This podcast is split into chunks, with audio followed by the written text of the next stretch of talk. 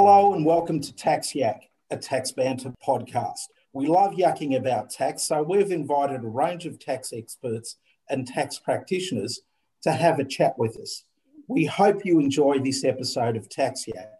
I'm George Housakos, and I'm also joined by Nicole Rowan.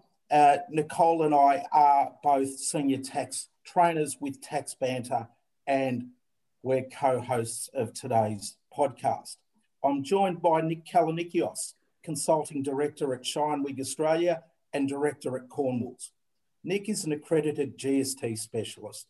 Nick is an experienced tax practitioner, having commenced his career at the ATO in 1983 before joining the in house tax team at a Big Four bank for 12 years and for close to 20 years at a Big Four accounting firm where Nick led the national indirect tax practice. This is the first time we've asked Nick to have a yak about tax. Today, we're going to have a conversation about Australia's goods and services tax, which we'll now refer to by its better known acronym of GST. We'll be taking a deep dive into GST tricks, traps, and time bombs that remain as relevant today as they were back on 1 July 2000 when GST was introduced in Australia. Nick, welcome to Tax Yak. George and Nicole, thanks for having me. Thanks for jo- joining us today, Nick. I must just um, quickly say I um, practiced in accounting in the 90s and I got out of accounting uh, about 1998 or something like that. So it got out just before GST was introduced. So I'm looking forward to learning a bit today. And I'm sure, Nicole, all our listeners in Australia and, and abroad are sharing that same sentiment. So, um, yep. where are we at with Australia's GST system today? GST has been a key element of Australia's tax base and for since 1 July 2000, and we celebrated its 20th birthday last year in 2020. For our international listeners, GST is levied at a rate of 10% in Australia. According to Treasury Department documents, GST recently made up the fourth largest component of Australia's tax base at 12%, sitting behind personal income tax at 19%, at 39% in first place, company tax at 19%, but also state local taxes in equal place, second place at 19%. As with most federations around the world, state and territory governments in Australia spend much more money than they collect in revenue. The perennial revenue shortfall for state and territory governments in Australia is made up by grants of billions of dollars from the Australian federal government each year. In order to try to address this revenue shortfall back in 2000, the federal government passes over all GST revenue to the state and territory governments in Australia. Nick, if we cast our minds back to the year 2000, GST in Australia only came into existence because of a pragmatic political compromise, which resulted in an extended range of GST exemptions, which we also know by the term of GST free goods, um, well beyond what the Australian Treasury De- department originally intended. Um, George, Nick, um, there was uh, quite a, a, gap between um, the draft bill in 98 and also the final bill that, we saw in 99, wasn't there? There, there was indeed, George. And, and but perhaps it's useful to touch a, little bit on uh, the 98 period. Um, the Howard government uh, very much was looking to reform tax uh, and to simplify the process as well as to address the concerns that you've mentioned before about funding the states. And the bill as it was, as it was proposed, and to be fair, the reform package as was proposed by the Howard government uh, included certain things within the tax base, uh, and specifically food was included within the tax base. Um, the Howard government took that to the 98 election in October, uh, was elected on the reform package that we know as not a new tax system, a new, sorry, not a new tax, a new tax system, ANTS. Uh, and in that package was food, and it was there for a specific reason of trying to make sure that the uh, GST regime that was being proposed was simple. Um, if you cast your mind back to the early 90s and in particular 93, uh, with Dr. John Hewson, then opposition leader, taking his fight back package to the electorate, uh, he stumbled on a question regarding whether or not a birthday cake would be more expensive under the GST regime that he proposed. And it became obvious to everyone then in selling a GST, uh, you needed to make the message simple, but you also needed to make the tax simple. But, but you're quite right. The Australian Democrats, uh, led by uh, Meg Lees, uh, were determined to try and uh, gained some political relevance at the time. And the way they thought they might do that would be to uh, appeal to the broader population uh, by excluding from the GST net uh, certain items. And the item that they focused on was food and to a lesser degree, education. Um, to be fair, education uh, was designed to be GST free. They just expanded it a little bit. Um, what they flowed from that, what they flowed from that, although we got the GST through the Senate uh, and we got the legislation, uh, complexity started to creep in and you started to lose uh, the simplicity that uh, the Treasury and the Treasurer at the time, Peter Costello, were looking for.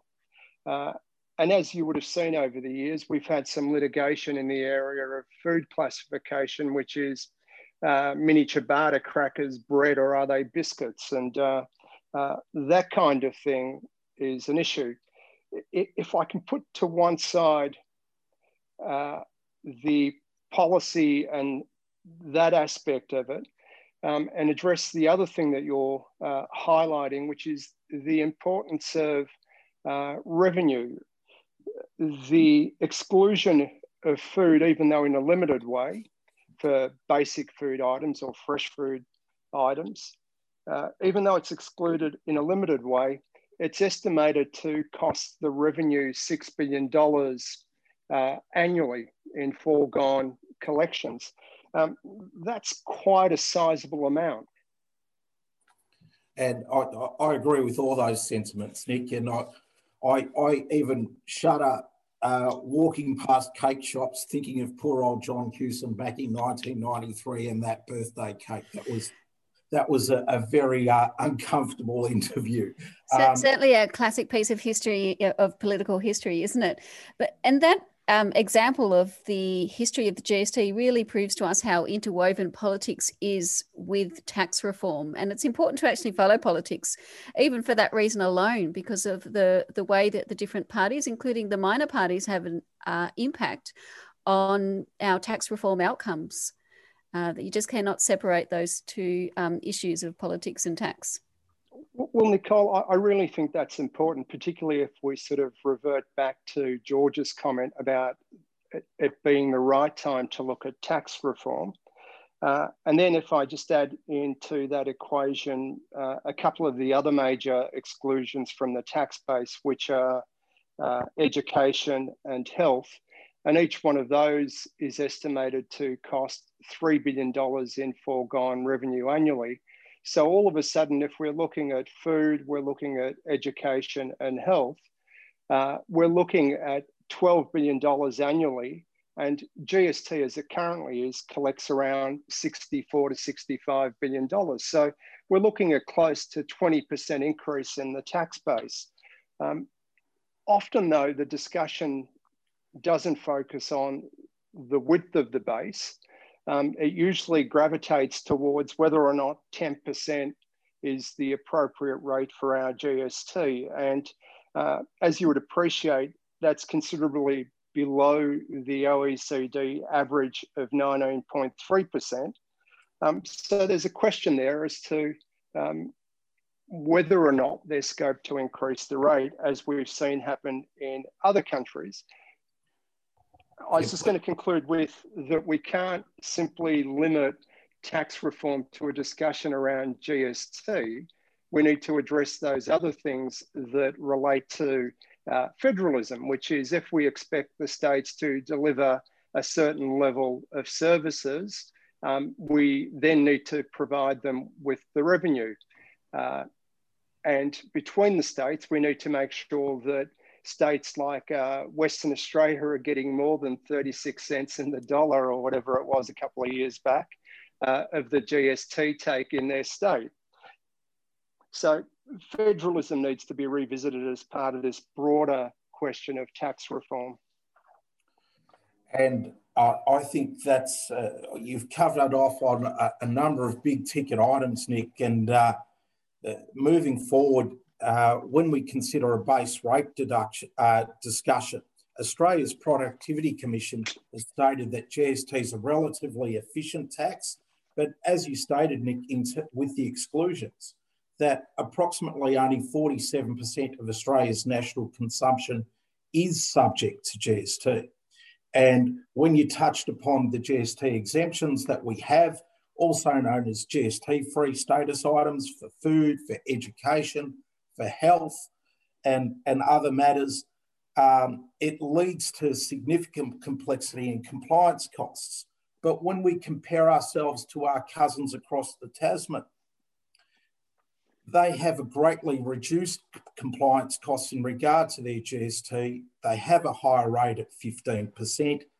And worldwide, as you said, that average is quite high. So maybe it, it might be that right time to look at things.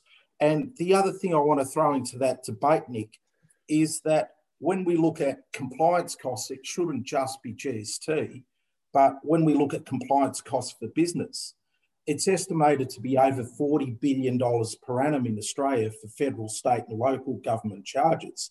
So, by looking at that federalism model that you raised, Nick, is it time to actually look at whether we can get some quick wins on the board, but also at the same time um, look at genuine reform in that space?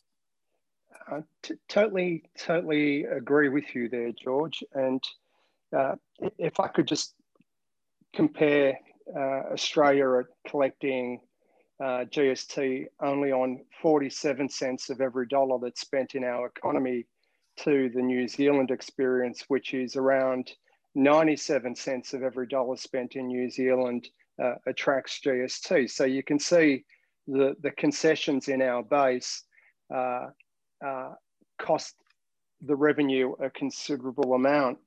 Um, if I can also then just touch again on this federalism point, um, we expect the states to spend around $220 billion a year uh, in providing various services, health, education, and so forth. Um, the states are only able to raise around uh, uh, 120 of that on their own. Um, they get a further 60 to 65 billion kicked in by uh, GST revenue. So there's always a shortfall that the states then have to uh, depend on the Commonwealth for grants. Um, so we can either change the relationship between the states and the Commonwealth, where the Commonwealth is left to do a bit more of the heavy lifting, which is unlikely to happen, or we can continue to go down the path of uh, taxes like GST by either increasing uh, the rate or broadening the base or introducing new taxes that are administered centrally in the same way that the GST is. The other aspect that's important to remember is the GST was a replacement tax. Um, it was a replacement for a number of uh, state taxes that were regarded as inefficient and uh, examples of that were the financial institutions duty and the bank account debits tax, uh, which were taxes essentially on uh, account keeping and banking transactions.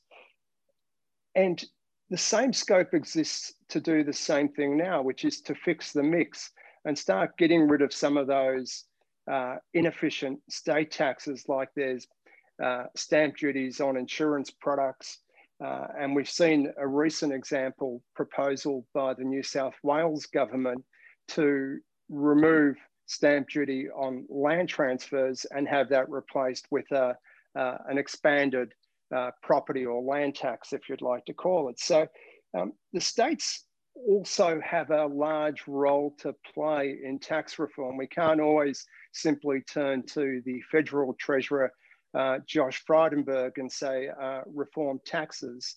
Uh, the states have to come to the party. But if we can just circle back to Nicole's point, tax reform is never popular because most people think tax reform simply is another way of saying more taxes. And when you have to bring in the states and get cooperation from them, it's it's even more difficult. I, used to work in um, charity regulation and and on uh, attempts to harmonise some of the uh, regulation of charities. So there's only forty thousand of them in Australia, but even that across the states and territories was just so difficult and so slow going.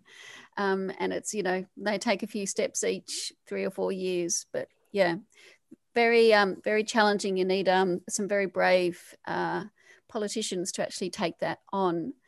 Uh, they need to have a strong vision. And, and I think uh, you um, also correctly pointed out um, it's about the communication of it as well. Communication of your proposed reforms is really essential.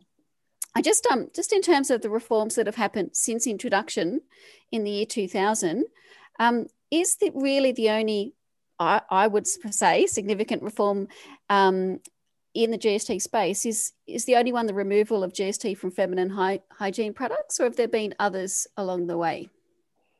Um, there have been others along the way, yeah. uh, and, and, again, if you know, we just circle back to the importance of politics and social values, um, the question always arises as to how much a tax should incorporate social values and how much we should try and mm. deal with those things through a tax uh, rather than dealing with it in some other way. Um, and quite often, uh, we need to think of tax reform in terms of uh, having an efficient tax that is simple to administer with fewer exceptions. Uh, and to the extent then we need to provide social aspects to the community, uh, we do them through some kind of tax transfer system uh, by paying something through their income tax as a rebate or some other mechanism to, to deal with it, even if it's a form of social security. Um, but fixing the mixer is a really important thing, Nicole. Um, but there have been other reforms hmm. to GST, uh, too many to mention on this sure, short sure. podcast. Yep. but, but, George was also addressing the question of just uh, uh, GST tax compliance costs. And the work done by the Productivity Commission. Um, George, did you want to expand on the question or your thinking there? Oh, uh, just just uh, before I tackle that, I'll just tie up a couple of things that we talked about, and I'm I'm, I'm loving the discussion. Um, I, I wish to actually commend the, the New South Wales state government for actually having what you talked about, Nick and Nicole, about bravery about willing to put up a new stamp duty system. Now, what I've actually heard is I've, I've spoken to a number of developers that I know, and they're saying, well, if New South Wales brings in an annual charge, and it means that we only need to hold properties for three to five years to develop them, that's much better than actually paying the large lump sum amount that we're paying in other states. So we are seeing that bravery, and I and I welcome that. Yeah, um, I share your thoughts on that, George. I, th- I think it's a very good idea, and I, I do hope that uh, that it gets up and and um, it extends um, to the other states and territories as well. And and tying that up, Nicole and Nick, when we go to the Productivity Commission reports, um, the Morrison government has um, continually referenced Productivity Commission reports, which state that um, state government taxes are are extremely inefficient. So, and they are barriers to creating employment. So, um, looking at the productivity cost, Nick, I think um, I welcome that bravery, uh, but also at the same time, um, just putting that number out there that $40 billion is a lot of money currently spent on compliance costs. And now with COVID and an opportunity to take the uh, the goodwill that the Morrison government has uh, achieved through managing the COVID crisis, is it time to just uh, to put in some blue sky ideas about uh, uh, compliance costs, Nick?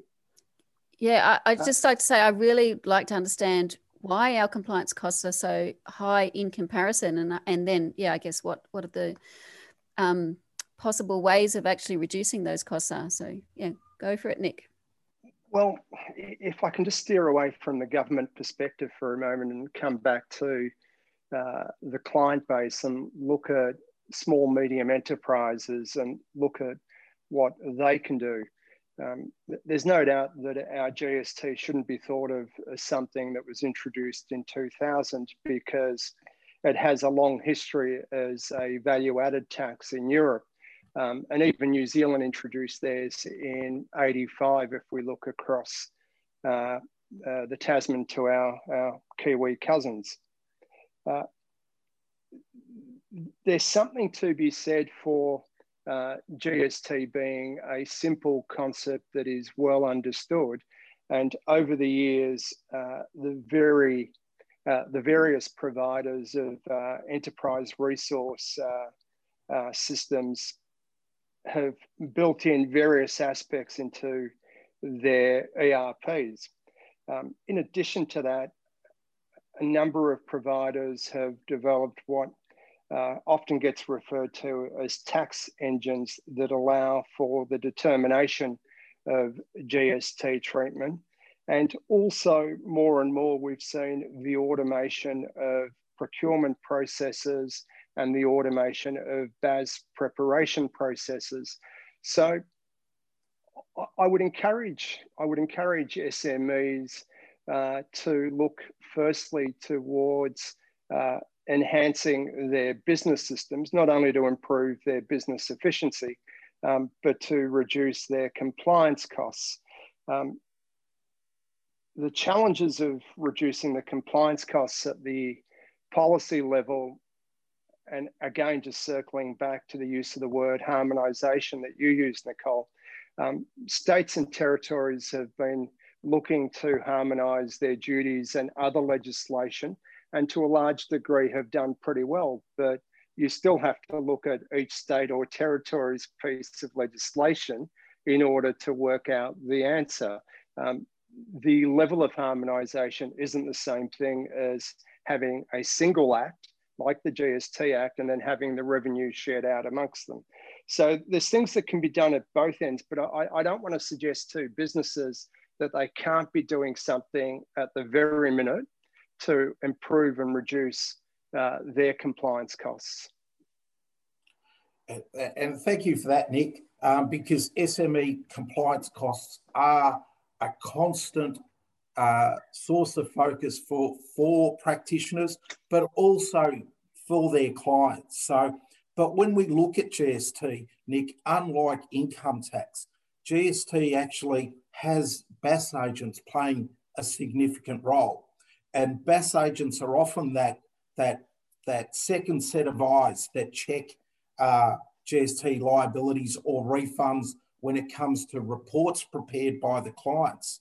So, as an experienced uh, GST practitioner, Nick, when it comes to uh, automation and automation of tax codes and automation of return preparation, it, it's it's not really something that you referred to, Nick, is something that could have been looked at in 2000. It's really one of those issues that are out there that the the, the professions uh, tackles constantly, and we need to make sure that we're at the cutting edge there in Australia rather than sitting but sitting things uh, sitting on our heels and, and and resting on our laurels. I concur uh, with that, uh, George. And uh, again, I, I, do want to uh, e- emphasize what you said, which is the importance of having a review or a check function. And uh, whether that's performed by the BAS agent or someone else within the chain, Um, I think that is a, a, very critical role. And if you look at where the ATO is taking the discussion, uh, particularly in relation to streamlined assurance reviews, and you look at their publication uh, around uh, GST and governance, uh, the focus is more towards doing regular reviews and regular checks, so self-regulation, uh, using data analytic tools to do those checks so that the ATO has assurance around and confidence around uh, the tax system itself. Uh, and again, we, we, can't move away from the fact that GST is a transactional tax and a small dollar error could be replicated numerous times to become uh, a very large headache and a very costly headache at that. So uh, the focus should be on transaction testing, analytics, and making sure that the system works in a healthy way. And, and BAS agents can perform a role there as well. And, and I think that's the real challenge, Nick. Um, we, we really need to make sure with all practitioners that they're, they're on board with those challenges. But additionally, when it comes to understanding where the ATO is laying out the regulatory landscape, um, we need to make sure that practitioners understand uh, what a colour coding of white means, what a colour coding of red, amber, green means. And um, practitioners need to get themselves around certain key documents because the ATO receive billions of bits of data every year. So they're getting better at better each year incrementally at using that data, using those data matching activities to raise assessments. So when it comes to preparing for an ATO audit, uh, Nick, what tips and traps do you have for our audience? For example, what publications uh, do you recommend that they have a look at? We're, we're, we're fortunate that we have uh, uh, an ATO that's trying to be helpful in that regard, George. Uh, and I don't mean that tongue in cheek. I sincerely mean that, that the ATO is trying to be helpful. Uh, towards, in, in, the second half of 2020, the ATO published its uh, revised booklet on uh, GST governance, uh, focusing on the tax risk framework that you need to have in place for GST. And in the appendices to that document, the ATO incorporated effectively some work plans that show the type of transaction testing that the ATO do when they come out on assurance reviews. And they also included examples of the type of uh, data analytics that the ATO run. So the ATO are approaching this more from a have you got the cornerstone of a tax risk management framework in place? Uh, and that's referring to tax policy documents and so on, including, including documenting processes of how your BAS is prepared, including the role of the BAS agent in that. Um, but then moving to make sure that the system has been correctly coded, uh, that you have correctly captured all the transactions and correctly characterized them from a GST perspective, and then running some samples just to make sure that it's operating properly.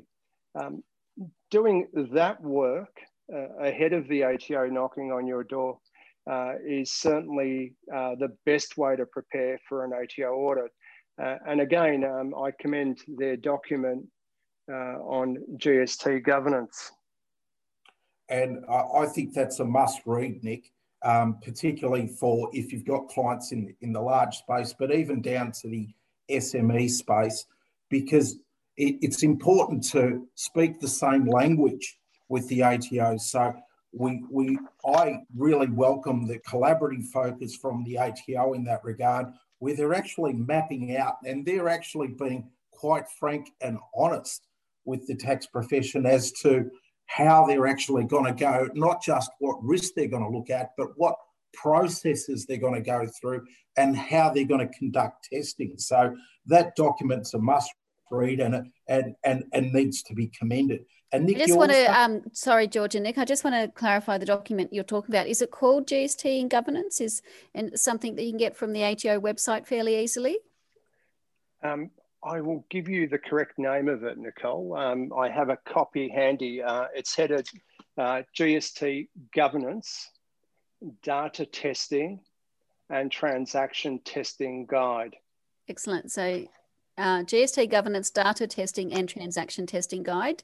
Uh, Correct. Readily available on the ATO website. Is that right? Uh, uh, it's on the ATO website. Readily oh, no, available. Searching the ATO's website can get a little tricky. Does it have a QC code at all? I might I might have a quick look for one as whilst you're continuing. Yeah, please do, Nicole. Um, yep. I, I do have a paper copy in front of me, but not a, a soft copy. And mine, unfortunately or fortunately, was uh, an early draft released for comment. So, so it, it may not be the official one that's on the website at this stage and and even things like as you mentioned nick when you look run through the, through those appendixes they refer they generally um, refer back to key documents like the taxpayer charter which every uh, practitioner should always consider reading because it, it sets out how the ATO will treat you. So uh, that document is important, but it, as are the appendices. Um, the other and I do I, have a QC code. Sorry, um, George, before you move on, it's, it's QC six four two zero three, and hopefully everyone knows that the best way to find things on the ATO website is to um, identify the QC code. I keep a, a bit of a, a, kind of list of them when I find useful um, website pages. So just type into any browser QC six four two zero three, and you'll find that um, governance guide. Excellent. Thank you, Nicole. Um, and Nick, you touched upon tax code settings and integrations. So uh, for our audience, it's always important to check when you're integrating and adding on software that with the accounting package that the default settings are always correct. And I, I think there's a lot of uh, good business practice and uh, and collaborative relationships can always be worked out, uh, worked on there. And it's important for BAS agents to actually just making sure they've got a good relationship with the GST specialist. So when uh, the, uh, the, our market's not static. Food companies are always creating new items. There's always new insurance products in and other products in the financial supply space. So when it comes to tax code settings, it's important that Nick, I think it's critical that uh, tax practitioners have that relationship with the GST specialist just to make sure that those tax code settings are correct. Totally, totally endorse that, George. Uh, the one the, the one thing I, I, really think has changed in the uh, 20 years that GST's been around is the advancements in data analytic mining tools to uh, test whether or not your codes are correct. And as a result of the growth in that sector, uh, the cost of those tools and the cost of people providing those services as a support has substantially reduced. And uh, again, I, I, strongly recommend that uh, people explore those opportunities. Um, you know, I, am not going to necessarily plug anything, but uh, just as an example, uh, ShineWing have a, a very simple, very affordable product called Clear Tax Solutions. Um, and there are competitor products out there in the market that uh, are definitely tailored towards uh, the small, uh, medium end of the market, even though they can work for larger organisations. Um, they're tailored for that end of the market. And, and, and, and that's something that really needs to be in uh, every practitioner's toolkit, Nick. Um, if, if I can move on to GST and food, we did touch upon it. We, we, we mentioned that there are GST free items. There's 20 separate categories out there, food being the major one. Um, but when we look at things like food in Australia's tax system, um, a test for a good tax policy is it iterative? And uh, by that I mean the the more often you do it, the does it actually get easier? And 20 years on with food, are we still confused with uh, certain food items? I know we've had the sushi sashimi debate. Um, I know we've had uh, other debates around, for example, just uh, buying bread from the bakery, then you buy a cold chicken from the supermarket, that's GST free. But if you go to a takeaway shop, GST is in the price. So is is there a bit of scope for actually looking at another way to either bring food into the system or simplifying the rules around food, Nick? Um, or is it just well, too hard? Well, nothing's too hard. Uh, but if we start off with uh, the current state of play, and uh, I think places like supermarkets and places that uh, use barcodes uh, and similar identifiers on their products can take advantage of organisations that govern those barcodes. For, for, instance, here in Australia, one of them is GS1, and GS1 has uh, practice statement agreed with the ATO that if you rely on their barcode classification of, of their product, then you're protected. And if the ATO becomes aware that that classification is incorrect, uh, you have the ability to make the changes going forward. There's no retrospective adjustment. So people uh, that are using barcodes and technology uh, to their uh, businesses uh, advantage are in a different position. But if we go back to your uh, chicken example, and we can even simplify it further, um, you can go into the deli and buy uh, some pastrami as a cold cut. You can buy some salami as a cold cut. You can buy some prosciutto as a cold cut. And each of those is GST free. But if the supermarket or the deli uh, puts them on a tray and sells them to you as a tray of cold cuts that you might use as an antipasto, uh, then that becomes prepared food. And so, in that sense, um, addressing the question, is it iterative? I'd say absolutely not. I'd say absolutely not. And, and that's what starts to happen when you start to try and demarcate between is a mini ciabatta cracker a cracker biscuit or is it bread? Uh, you know, uh, uh, an example that I personally was involved with was um, a cheese roll for some reason in the explanatory memorandum that introduced GST is regarded as uh, GST free bread. But if you convert that into a, a, a pizza, then it's subject to tax. And then the question becomes well, what is a pizza roll that you might find in your bakery? Is it a pizza? or is it just simply a cheese top roll? Um, we shouldn't be having we shouldn't be having those discussions. We shouldn't really be investing time in that regard. So uh, I'll go back to where we started the conversation. Um, the governments should revisit uh, GST to see if it can be simplified further in its administration. There's no doubt that complexity leads to um, mistakes, doesn't it, or to increases mistakes. You're going to go out there and say, you know, how to simplify it, Nick. You're going to put some ideas forward there, be more clearer with what the government should do.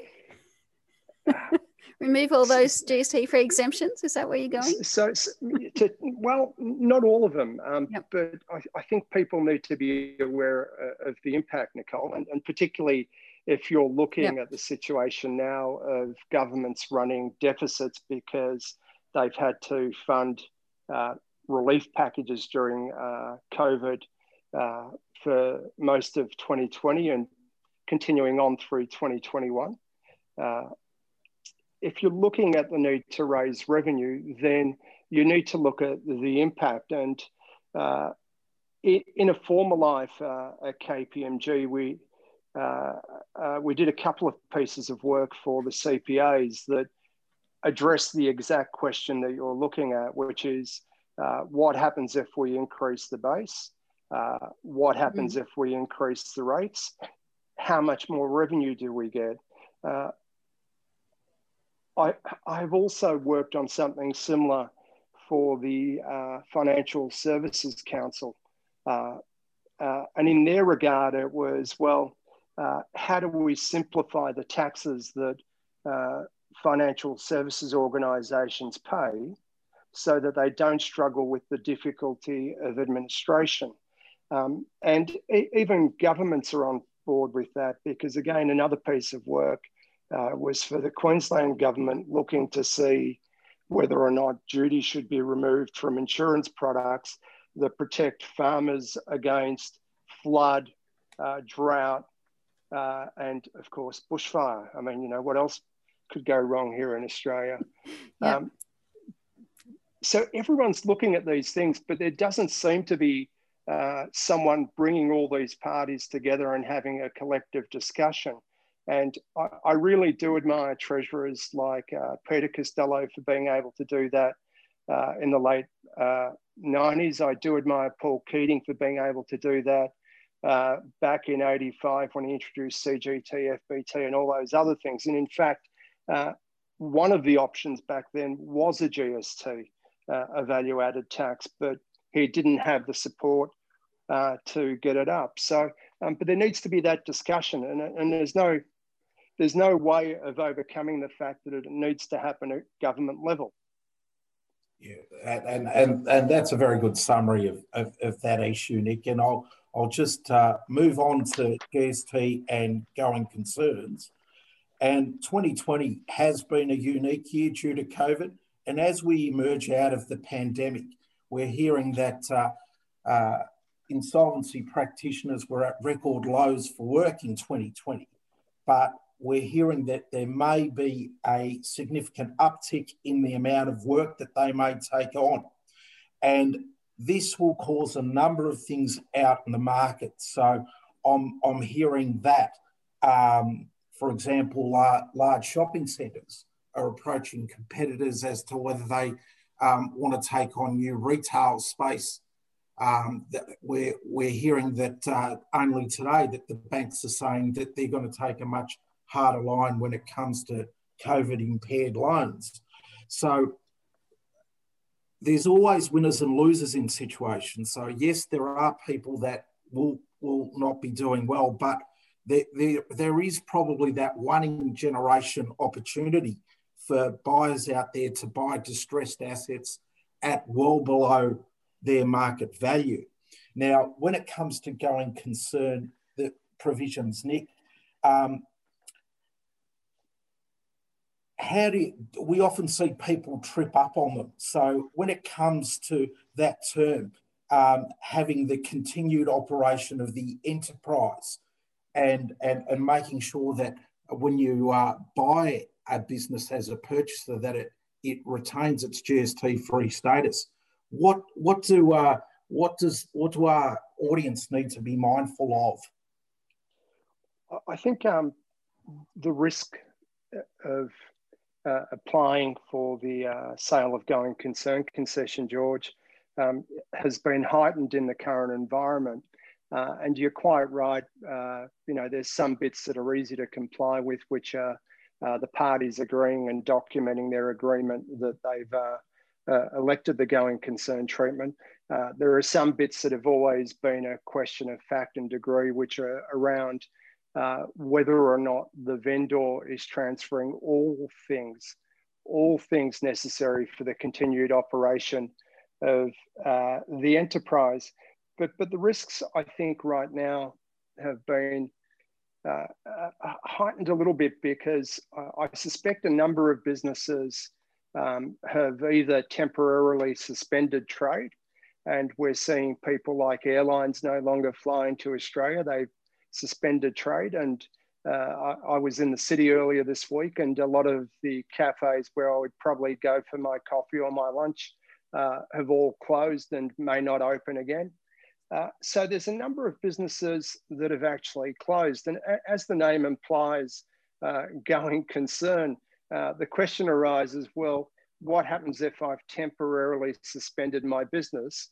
Uh, can I now come back and try and avail and sell it as a sale of a going concern. And we're, we're quite fortunate again in the tax office have uh, highlighted this type of issue in their public ruling. Uh, uh I don't have uh, the code, Nicole, but, but I'll give you the ruling reference. uh, 2002 slash 5. Um, they, uh, they have said if you're simply temporarily closing uh, for a short period, uh, then that won't necessarily disqualify you. Um, but I do think, again, it's going to be a question of degree. Um, have you ceased or have you just simply suspended? So I, I think the way people document uh, their actions, so in other words, um, how they minute what they're doing, uh, if they're required to maintain minutes. Um, I think questions around if you're selling your plant and equipment off, then it's pretty difficult to say that you're uh, continuing with that business. Um, if you're surrendering licenses or permits or things that are required for the continued operation of the business, then I think you're increasing your risk. So I, I do think prospective vendors and purchasers uh, need to look at it much more carefully now than they ever have before, George, for those reasons. Yeah, look, I, I, I vigorously agree there, Nick. And because when it comes to all things necessary, it, as you touched upon, it can be a question of fact. We welcome the ATO's um, honesty and uh, uh, concessional approach in that regard. But when it becomes a question of fact, we, we do open up that Pandora, Pandora's box. Can I just uh, probably just ask, what are the typical things that might not be included in the circumstances? I mean, the conditions are that the sale includes everything that's necessary for the continued operation of the business. What are the typical things that you see, Nick, that might not actually be part of the sale and therefore might mean you're not meeting the condition for it to be GST free?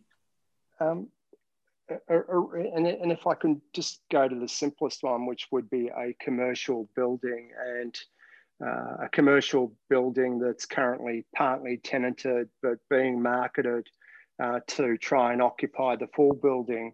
Um, if a purchaser came along and uh, said they wanted vacant possession of that building, then the vacant possession sale wouldn't qualify as a going concern.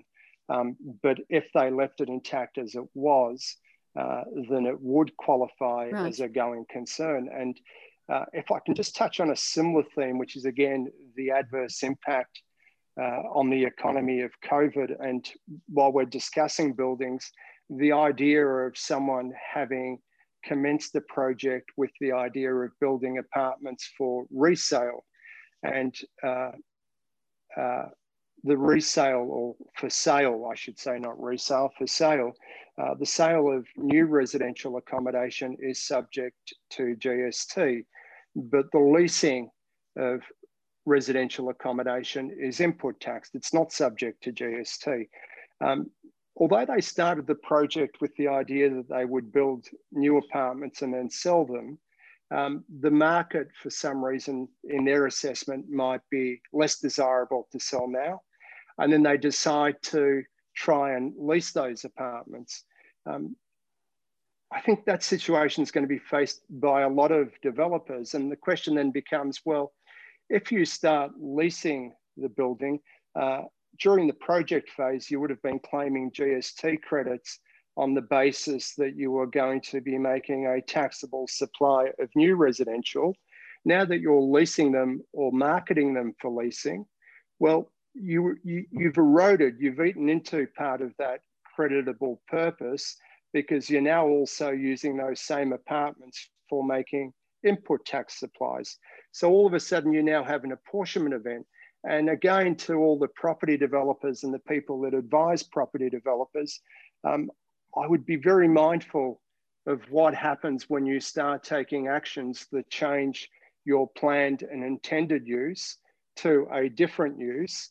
And those two uses, the original intended use and the changed use uh, have different GST consequences because you will have adjustment events. And uh, um, I can see that one coming up a fair bit. And we all know that, that, that um, calculating an increasing or decreasing adjustment is not an easy task. no. Um, no. But you now need to be mindful that it's it's going to be more likely to happen as people start to adjust their plans. Mm. I'll just um just return to that ruling you said. I think there's a um a, a um, QC code for that, but you were talking about GSTR 2002 slash 5 when is a supply of going concern GST free? So that was GSTR 2002 slash 5. Absolutely. And, and somewhere in there towards the end of that ruling where they start to talk about peripheral issues, uh, they do contemplate what happens with temporary closures. Oh, and great. So that could be very useful then for those who, particularly in um, Melbourne and in Victoria, where there has um, been a very significant um, lockdown um, period, that might be very useful. Thanks for that. And just also in terms of that building example, Nicole, if I could mention GSTR 2009 slash 4, which deals with uh, new residential uh, where there has been a change in use. Uh, and again, the Commissioner contemplates what happens in those circumstances. And it might assist people with that difficult calculation that you've mentioned. And actually, George, might be worth us just talking about um, the TaxBanter uh, um, training products that we have. In February uh, this year, we're delivering a GST special topic, which is available via, you know, perhaps the accounting firm that that um, uh, utilizes TaxBanter training, but you can also attend a public offer session as well to get that um, special topic training on GST. We've also previously done a GST topic on property development. Um, we did two um, sequential ones, one on income tax in property development and one on GST. So they're also, I find myself on a regular basis with client queries returning uh, to both of those um, special topics. Yeah, and, and, and thank you for adding that, Nicole. And if I could just close out that discussion, um, it's important, as Nick highlighted, that there's contemporaneous, contemporaneous file notes always kept as to what actions that um, a firm will take, but critically to make sure that the, that the, the taxpayer is on board with the right tax advice. I, I think that's a critical point, Nick. And if I could move us across to uh, a discussion around GST and financial supplies. Financial supplies, unlike all other input tax supplies, are eligible for reduced credible acquisitions. So um, you can actually claim a, input, a, a reduced input tax credit amount. Uh, but um, I tend to find financial supplies is that one area of GST law that people tend to avoid um, because it actually requires an understanding of how banking, insurance, and financial products work, and also how related laws work and interact with GST laws. So, um, at a simple level, um, there's a difference between bank fees and merchant fees. generally, with uh, the, the bank fees, there's no GST in them because there's no, uh, uh, it's an input tax supply. But when it comes to the merchant fees, they are subject to GST. So um, businesses need to be aware of those, um, those differences. So, Nick, if I could touch upon financial supplies, the GST financial acquisitions threshold often catches taxpayers unaware, in particular when buying and selling shares. What tips do you have for our listeners when it comes to that financial acquisitions threshold? Um, again, if I, if I can come back to uh, the, the best of times or the worst of times type uh, statement that you made earlier, George, which was even though these might be very difficult times for some people, um, there's also opportunities in the market for people to acquire businesses. Um, so if people are looking at making uh, acquisitions of businesses through shares, or through units in a unit trust or through an interest in a partnership. But if we just deal with shares, um, sh shares for GST are treated as input tax um, and they're not subject to GST because they're treated as financial supplies. Uh, the costs associated with making uh, acquisitions of financial supplies uh, unfortunately are not fully creditable, as you've already alluded to. Um, the input tax credit is denied. Uh, in some circumstances, it may qualify for reduced credit acquisition. Now, those rules are subject to a de minimis test, uh, which again you've touched on, which is the financial acquisitions threshold. And the FAT, if I can use the acronym, um, is set at a level of $150,000 GST or 1.650 of GST inclusive costs measured in a 12 month period. Uh, and if you exceed that uh, threshold of 150,000 measured in a 12 month period, and it's a rolling 12 months, so the current month plus the last 11 or the current month estimating the next 11, um, if you exceed that, then you have to uh, deny yourself input tax credits to the extent that they relate to making input tax supplies. Now, the first thing is not every business is going to uh, exceed the FAT. Uh, some large corporations just assume that they've exceeded the FAT and deny themselves credits because uh, administratively that works for them. But at the SME end, I think anytime that you undertake one of these unique transactions, uh, you really should uh, do a quick calculation as to how you're tracking against the FAT. Um, so calculate it. Um, not only does it come up when you're looking to do uh, an acquisition of shares, um, it also may come up when you're looking at issuing share capital because you may need to fund your business a little bit better or you're looking to issue further units in the unit trust because you're looking to fund your business a bit better. So you should also look at it in those situations as well.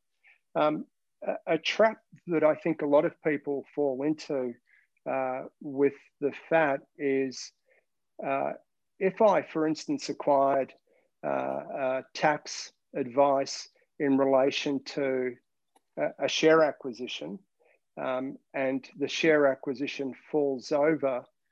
Uh, and if at the time I acquired that tax advice, uh, the FAT had been exceeded so that I would have to deny myself uh, the input tax credits embedded in that tax advice.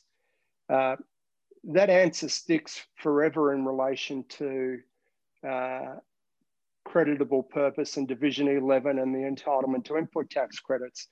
But if the transaction falls over, uh, the FAT recount starts again. And that transaction no longer is taken to relate to making a financial supply. Um, it's excluded from the FAT calculation going forward. So I think that's one thing that people need to focus on. Uh, and the second thing is the concession for borrowings. Um, I mentioned a moment ago uh, capital raisings um, being caught as part of the FAT and also resulting in a potential denial of GST credit.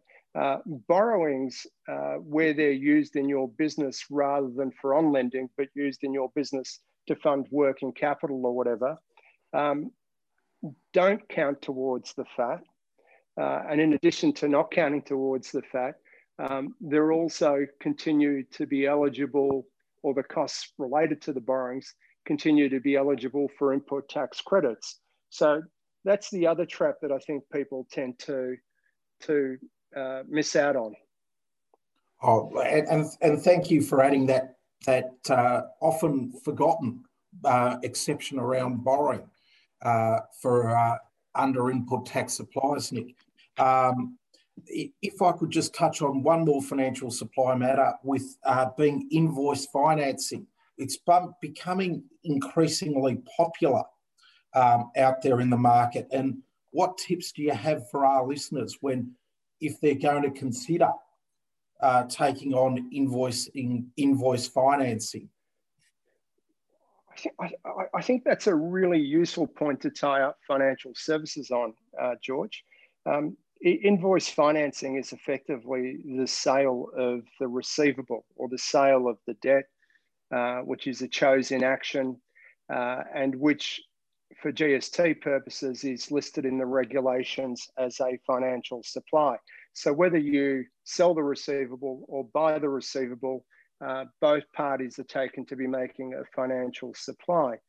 And even though you're using uh, the invoice financing in the same way that you might use a borrowing, uh, the sale of the debt is not a borrowing. Um, uh, even though borrowing is defined quite broadly, um, it usually means something that involves you taking it now with an undertaking to repay. But if what you're doing is simply selling the receivable, you're not borrowing. So uh, people that are utilizing invoice financing should consider the financial acquisitions threshold because all of a sudden it's applicable to them in relation to those costs. Uh, and secondly, they should be mindful that there's a hidden GST cost that might make the cost of invoice financing slightly worse than borrowing.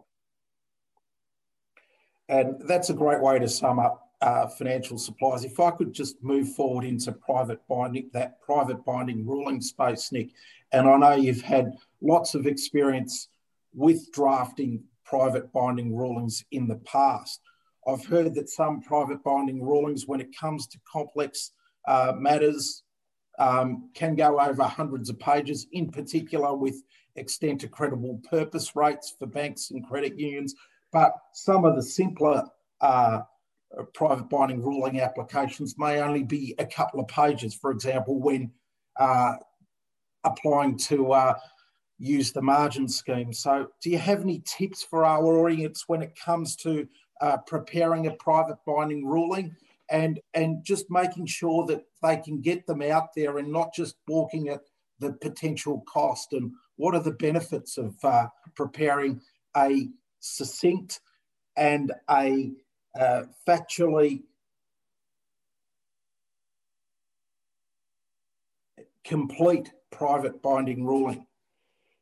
Um, it's it's a pretty it's a pretty important uh, consideration, George. Um, uh, I, I, usually would encourage people to ask the question, uh, "Why do I need the ruling?" And uh, one that I'm currently involved with relates to uh, legal services uh, that are provided overseas to Australian residents in relation to interests that they have overseas. Um, so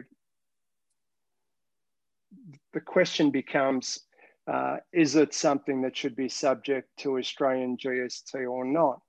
And the reason the, the legal firms involved would need to know the answer for certain is uh, they need to know whether or not to render their account with GST because if they get that wrong and render their account without GST, uh, by the time they discover that GST should have been payable, there's a good chance their client has moved on. And, you know, the best case scenario will be the client is still around, but is going to refuse to pay you the additional amount because that's not what they contracted. So sometimes you need to know the answer because it's going to erode your margin. It's going to be a cost to your business. Um, other times you should ask the question, do I really need to know the answer or is there some alternative way of restructuring? Uh, and if there's an alternative way of restructuring, um, you should consider the merit of that. But if you are going to apply for a, a, GST ruling, then uh, making sure that you accurately document the transaction uh, is vital. Um, the ruling is only as good as the facts that are summarized in it, and not suggesting that the ATO readily walks away from rulings, but um, they don't take kindly to believing that the facts might have been misrepresented to get the desirable answer uh, when all along the facts would have produced a different answer had there been full disclosure. So I would really focus on getting the facts right. Um, I, I, probably want to leave it there, George. Yeah, um, but it is a, an important question. That's probably good advice for any circumstances where someone's considering a private binding ruling. Uh, you know, it's a, a pretty u- useless or perhaps worthless piece of paper if you haven't actually documented the facts correctly and accurately. Uh, you then, you know, bec- really become un- unable to rely on it.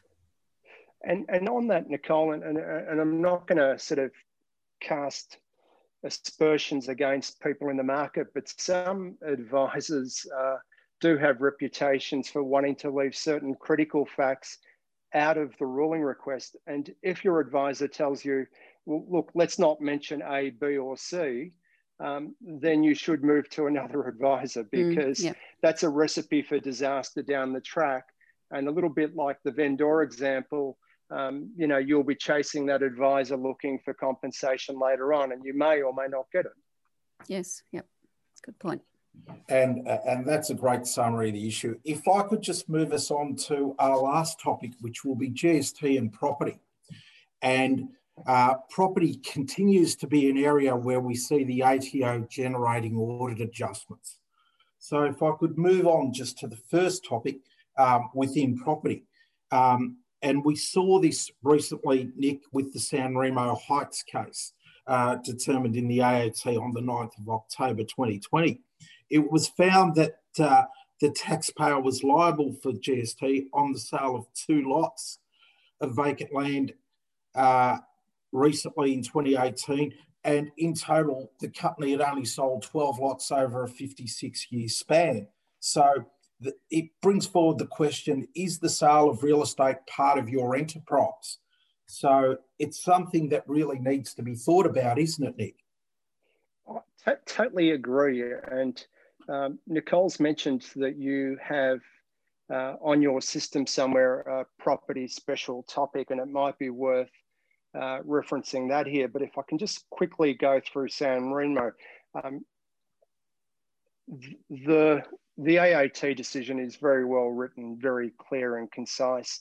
And a, former colleague of mine, Robert Olding, uh, uh, uh is the AAT member that wrote the decision. Uh,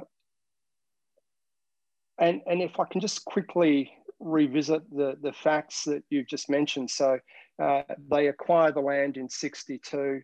Uh, between 62 and uh, you know 2002, uh, they only make 12 sales. Uh, on three occasions, they subdivide you know some of the land into blocks of four, and uh, they sell off parcels of those blocks of four. the decision only focuses on the sale of two of the 12. So some of the 12 weren't uh, subject to GST. And uh, part of the reason for that is that they predated GST. Uh, but, but four of them, four of them were sold in a post GST world. And then the question becomes, well, why these two?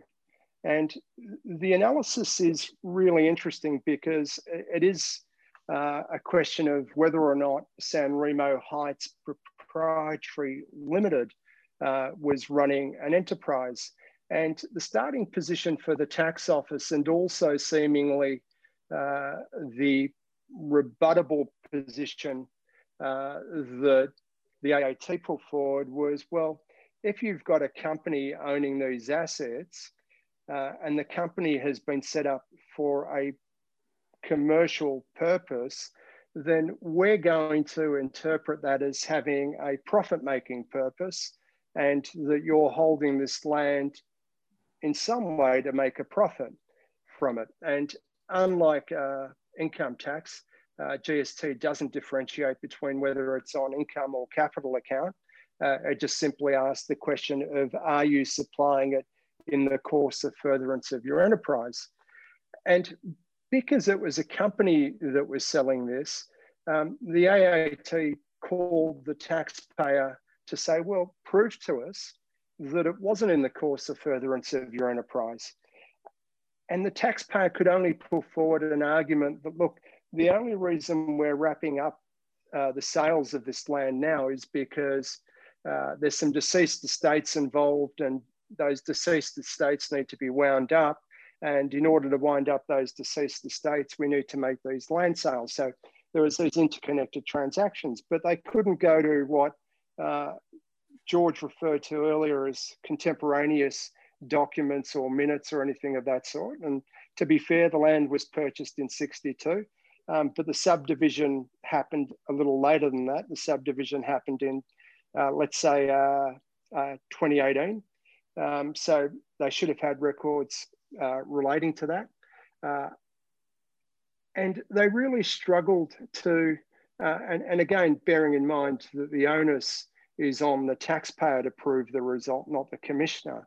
Uh, the taxpayer really struggled to prove that this was not in the not in the course of furtherance of the company's business. Now, um, a sole proprietor might have a better chance because a sole proprietor might say, yeah, look, uh, I operate uh, uh, as a BAS agent, but I also uh, invest in property and my BAS agency is really what I have registered for GST. And what I do on property, that's my own business. It has nothing to do with the enterprise that I operate. And I could see how they would be more able to demonstrate that. Um, but I do think for a company, it's a little bit more difficult. Uh, hopefully, the decision is appealed so we get some further uh, judicial commentary on uh, companies owning properties. I thought we might have been almost um, too late for uh, appeal times, but that would be interesting if, if it is. Certainly, we will, um, as you say, get more uh, commentary on that. But I certainly, um, going back to that point about the difference between a company and perhaps a sole proprietor or a trust, um, the tax ruling 2019/1 has really reinforced that position that uh, if it's a company, then there really is that assumption that um, what we call rebuttable presumption, indeed, that if it, the company is operating for the purpose and prospect of a profit that it's going to be returns to its shareholder. So that's a presumption that does have to be, you know, rebutted with evidence uh, by the um, the you know could be the ATO if if they felt to, or could be the uh, the taxpayer themselves. But I think that's San Remo case has really cemented that. And if I just come in on that, um, during the course of this uh, uh, afternoon's YAC, uh, we've touched on a number of times uh, of the importance of documentation. Um, be very careful the way you document things. Uh, please uh, uh, be considered in uh, the way you represent things on paper because different readers may interpret them in different ways. So it's important that your recording of it is accurate and doesn't leave too much room for interpretation. And, and, and that's an excellent case, Nick, and I, I welcome I, that discussion that we've had there. If I could move on to another topic, which is going concerns and property.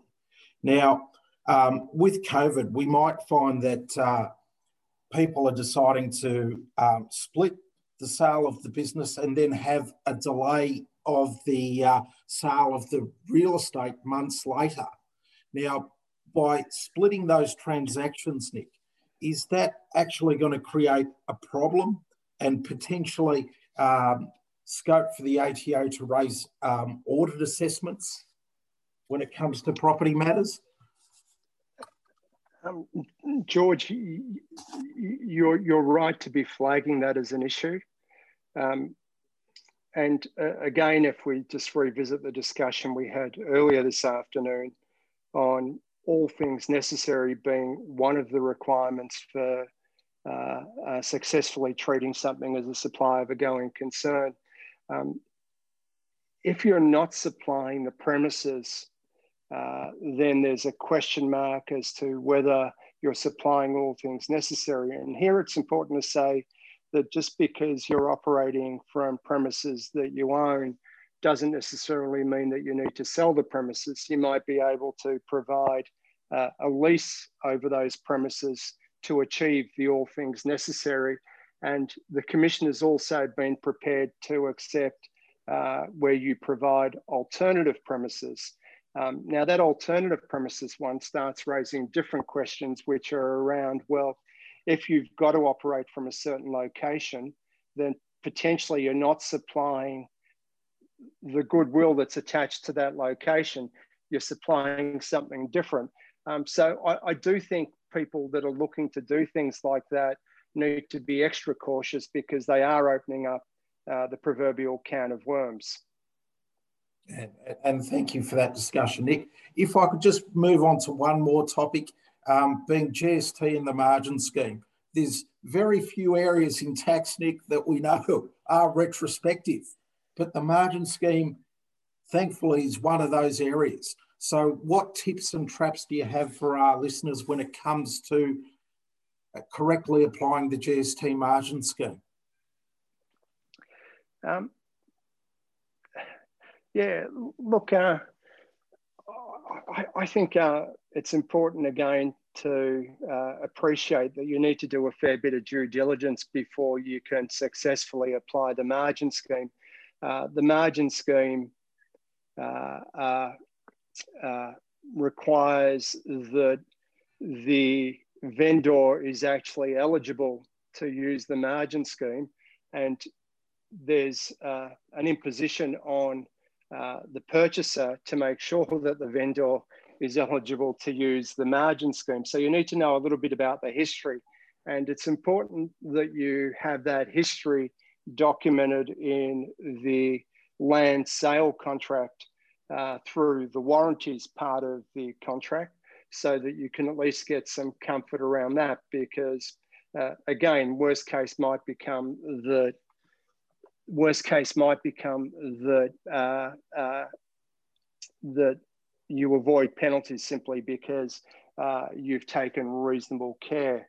Um, I, I, do think the margin scheme itself, uh, again, uh, has a range of issues, um, but that's the one that comes to mind immediately to address the question, George. Yeah, look, uh, thank you, Nick, and that's a great discussion on on property matters. Um, I, I, I, note that uh, we've we've been uh, yakking for a while. Um, I, I, just want to tie up a couple of things. Um, look, there's many more GST matters that we could talk about. We could talk about uh, the effect upon insurance premiums, making sure that you you're claiming the right portion. Um, apportionment when it comes to things like phone bills as to what's GST free and what what is it, uh, what's a taxable supply, and maybe that would uh, and some other GST matters that we haven't discussed today uh, when it comes to adjustments and creditable purpose and, and other topical matters would also make uh, a very interesting tax yak at some time in the future, Nick. Um, but I'll, I'll leave that where it is. Now, I'll just finish off on some blue sky thinking and some crystal ball discussion so we can uh, refocus on what we actually said at the commencement. Um, many reputable media commentators on taxation matters, Nick, uh, proposing significant changes to Australia's GST system. Um, two questions here to finish off on, Nick. Is 2020, 20, 2021 the right time for GST tax reform? And looking at our options, we could, option one, we can broaden the GST base by removing GST exemptions for food, education, and other GST free supplies. Or option two, increasing the rate um, because as you mentioned, the OECD average is significantly higher than Australia's uh, current rate of 10%. Or option three, um, someone to actually do a root and branch review of the GST system um, in order to bring in place world best, best practice for Australia's GST Act and, and its settings. So, which of the three uh, options do you think, Nick, that uh, the government will uh, seriously consider, maybe all three? And is 2021 that right time for GST reform? Um, I think uh, it, I think 2021 is uh, uh, is the right time for GST reform and, and more broadly tax reform. Um, I do want to acknowledge that governments have a lot on their plates, uh, particularly with the economic crisis caused by the COVID 19 pandemic. So I, I, don't want to pretend that governments uh, have resources to throw at everything. Um, but I do think tax reform needs to be broader uh, than GST. And not that GST doesn't need to be reformed, but I do think it needs to be broader than that. Um, if we look at some of the things that are facing business. A lot of it is around electronic commerce and the correct taxation treatment of uh, digital uh, transactions. Uh, something needs to be, uh, more needs to be done in that space, and there are certain countries that are leading the way. Um, if we look at developments that are happening relating to global warming and fossil fuel use and so on. Um, if you've got economies that raise quite a lot of uh, revenue from fuel excise, uh, you might want to think about well, what happens when people move away from uh, using fuel towards using electric or something else to power their vehicles. So there's quite a lot of changes that are happening at a global level. Uh, domestically, for me, what COVID has really highlighted is that often people question the role of state governments. But if you look at who's done the heavy lifting in each of the states during the COVID uh, pandemic, um, it has been the state governments and the state government premiers uh, across the ca- uh, country have done all the heavy lifting. And even on things related to aged care, which is an area regulated by Commonwealth legislation, and even in relation to quarantine, which is again an area uh, regulated by the Commonwealth. Um, in all those areas, we've seen the states do significant things, but I'm using that to highlight the importance of addressing federalism, addressing the relationship between what we want the states to do and what they're able to fund themselves to do. Um, because they gave up their income taxing rights back in 1942. And I wasn't around at that time, but, but I, I do understand the history. They gave up their income taxing rights and they need to find the tax in some other way, or they need to find the revenue in some other way. So I do think uh, uh, locally, the federal government and the states need to come together and work out how they're going to deliver all the services they want for this country. Um, thank you, Nick. Um, Nicole, uh, I've uh, really enjoyed your uh, your contributions today. Are there any comments you'd like to add before we before we uh, close? No, no, it's just I um I am grateful that I did learn a bit, particularly about the um, invoice financing and a little bit more about financial acquisitions threshold or FAT as the acronym, is. So I'm grateful for that. Um, yeah, no, thanks very much for your time, Nick. Um, GST is such a uh, uh, you know, I'm not sure we ever get to the bottom of all the GST issues that we could discuss, but this has um, been good coverage. So thanks, uh, both of you. Nicole and George, thanks for the yak. Well, thank you, Nick. Um, thanks for listening for, to this episode of Tax Yak. I've been chatting with Nick Kallinikios, Consulting Director at Cornwalls, about uh, Australia's GST's tax system and also Consulting Director at ShineWing Australia. Nick's an accredited GST specialist with many years of GST experience and importantly, heading up uh, in house tax teams at big four banks, but also being a, a national indirect tax practice leader at uh, a big four accounting firm. If you'd like to connect with us on social media, you can find us at TaxBanter on LinkedIn and Twitter. Let us know your take on episodes or suggest future topics or speakers. You can also get onto the Tax Yak team on email at podcast at taxbanter.com.au and find our regular blog articles at taxbanter.com.au backslash banter dash blog. If you're enjoying our podcast, please take time to write a review for the show wherever you are. It will help to improve the profile of the show and we'd love to hear your thoughts. We look forward to you joining us next time.